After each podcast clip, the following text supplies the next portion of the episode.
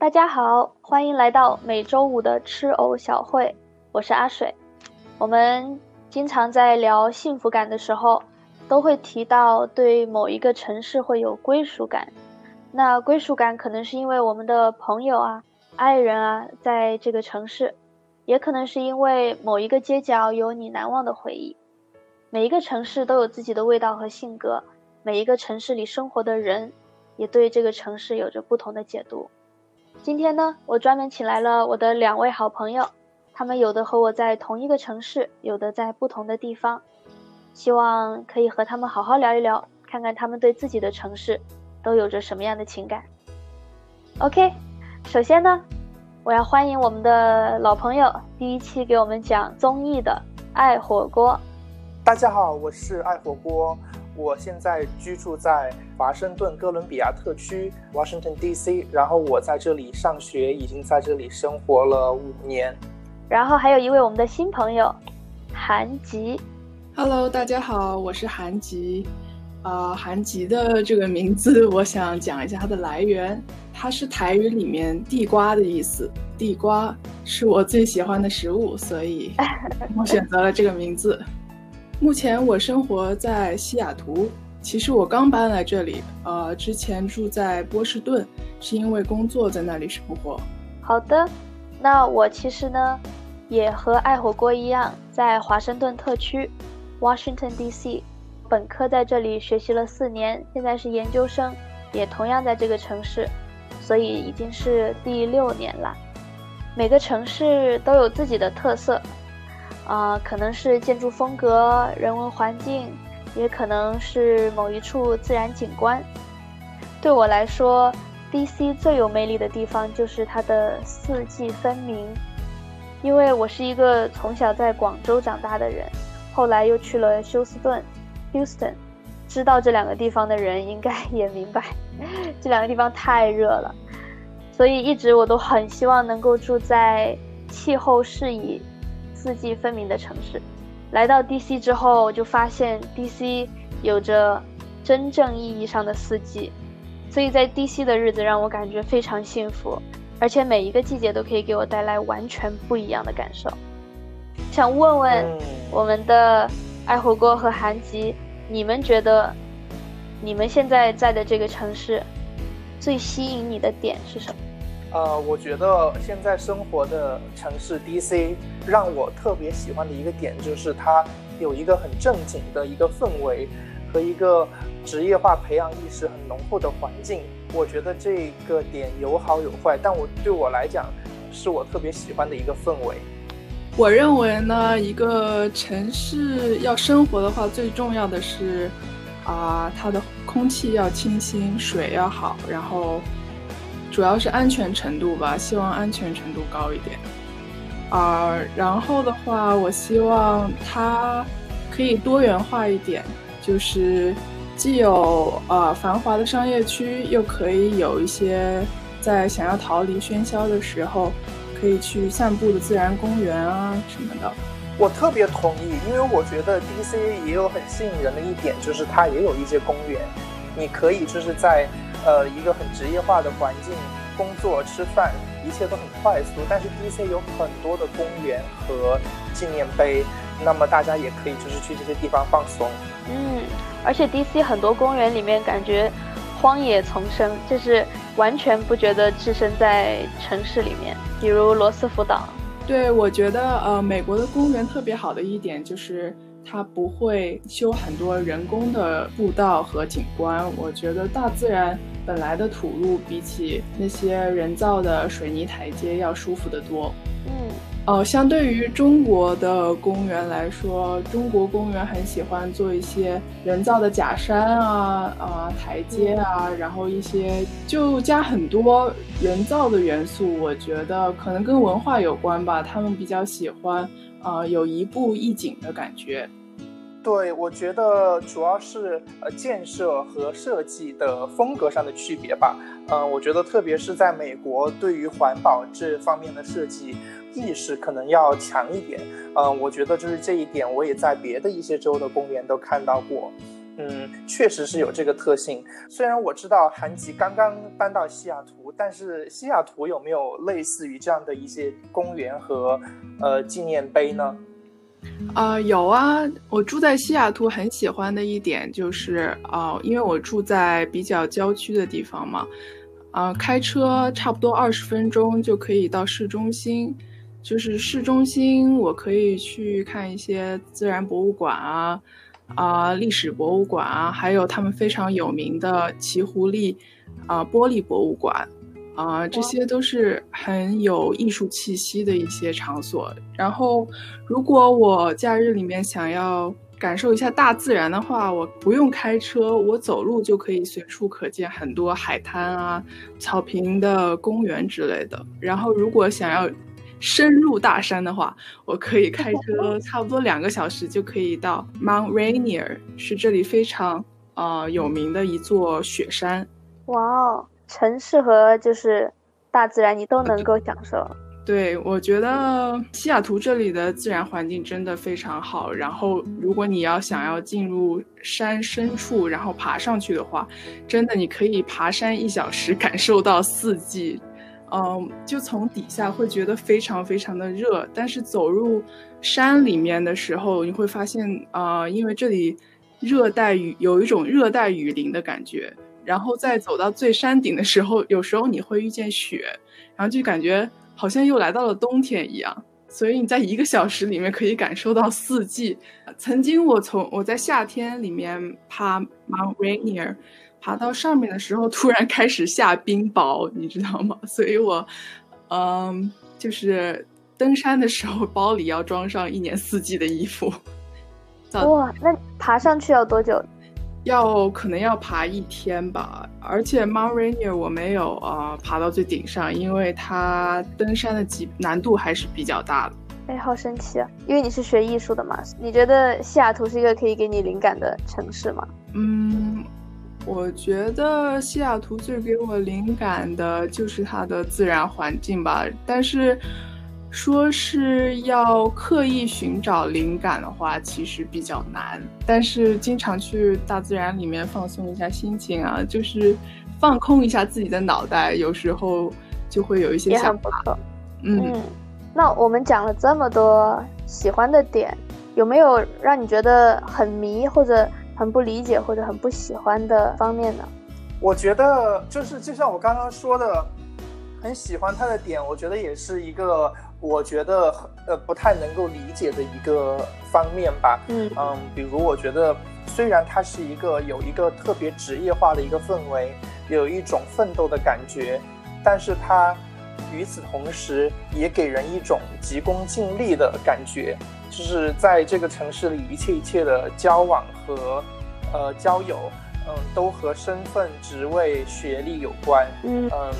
大家不太在意刚刚认识的人的性格和特点，反而更在意这个人的学历水平和他现在的职位职称。所以我觉得嗯 D C 给我这样一个印象，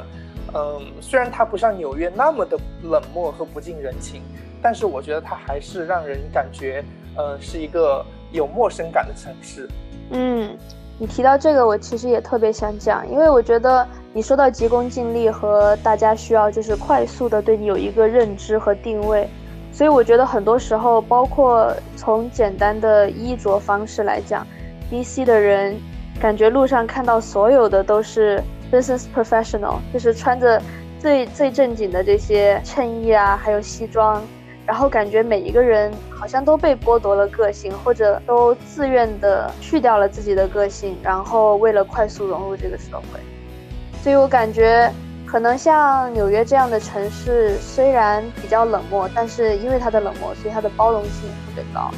但是在 D C 这样的地方大部分的人都是希望能够快速的进入一种模式。对，而且大家都往一个方向去走，但是我觉得这也是这所城市的个性，呃，不管好坏都是它的特质。那不知道西雅图有没有这样的一些特点呢？呃，说实话，西雅图真的没有什么让我不喜欢的地方啊。不过我可以提一下，就是我非常不喜欢的城市，就是你刚才提到的纽约。就是比较不符合我的个性吧，因为它实在是某种程度上它太规整了，就是街道的呃部署上非常的整齐啊、呃。虽然对于爱迷路的人、会迷路的人来说啊、呃、那样子比较方便，但是它真的太整齐，然后太满了，给我一种感觉。走在街上的时候，人都特别的着急，头都往地上看，然后呃埋头往前走，好像要赶到下一个目的地。对我来说，那种节奏可能太紧张、太压抑了吧。所以，相对于纽约来说，我觉得西雅图这种大乡村，呃，悠闲的感觉比较适合我。哦，我也是。其实很不喜欢纽约，虽然我刚才说了纽约的好话，但是我总是觉得大家在高楼之下穿梭，然后穿到各种各样的地铁下面，都特别像过街老鼠，然后每个人都是埋头只是看着自己眼前的路的感觉。对，感觉自己好像一只蚂蚁。对，现在可以配上那个蚂蚁蚂蚁那首歌。我待会儿放出来。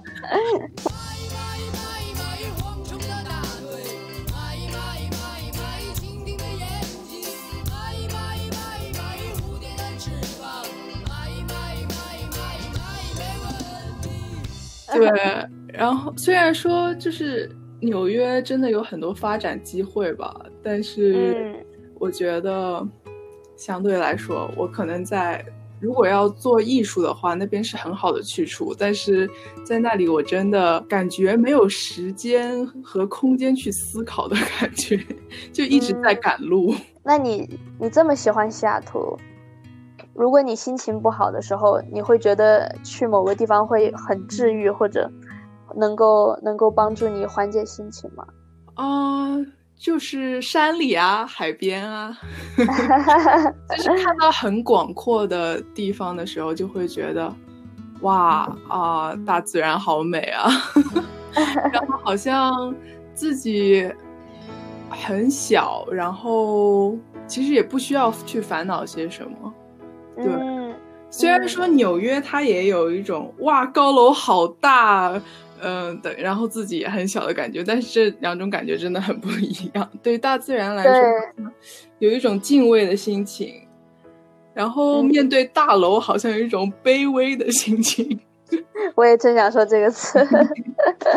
对，因为我本身在 D C 的时候，每次如果心情不好，我都会找人一起去走走纪念碑那一块。如果大家来过 D C 应该就知道是一个非常开阔的一个旅游景点，特别是晚上深夜的时候，如果去走，你会发现非常非常高的纪念碑倒影在水里的样子，然后天空万里无云，人也很渺小，但是也是那种对于大自然来说的渺小，而不是那种对于高楼大厦来说的那种卑微感。嗯，所以思考的时候就会觉得其实很多事情都不是事儿，都不是事情。我觉得对于我来讲的话，接近自然的地方特别特别的治愈，所以我特别喜欢去嗯所以我特别喜欢去有阳光、有树、有花、有草的地方。比如说在 D C 的话，嗯、呃、有一个呃国家公园叫做 Glover Park，它在接近山上的一个街区，然后呢，嗯，它真的里面没有水泥路，就是需要你爬过一些弯路，然后去探索这个森林里的一些就是弯岔小路和一些特别好看的风景和一些溪流。呃，然后我也很喜欢刚刚大家提到的罗斯福岛，这个岛虽然更加的人工化，有有水泥地和就是木板路，但是呢，它胜在呃，它处于 Potomic River 的一个区域，所以就是它有水，所以我觉得关于罗斯福岛的一切都能给我一种逃离现实的感觉。嗯，而且你会穿过树林，然后走到河边，在河边眺望对面的建筑群，你会觉得有一种优越感。就是、就是我不需要置身于这些高楼大厦中，我在对面望着你们的感觉，然后就是能看到忙碌的人在河对面，就有一种回归自然的感觉，我觉得对我来讲是这样。嗯，那看来我们大家治愈的方法还是逃离城市的感觉。哇，刚才火锅提到那个山里的社区，我觉得好向往啊！我觉得我老了以后真的很想就住到山里去，或者在海边。那韩季觉得山里和海边，你更喜欢哪个呢？如果一定要选择的话，我的理想是背后有山，面前面朝大海。哇哇，那你真的可以去加州。啊，我小时候去过一次加州，但是印象不深了。其实我比较怕水，所以我不会去游泳，但是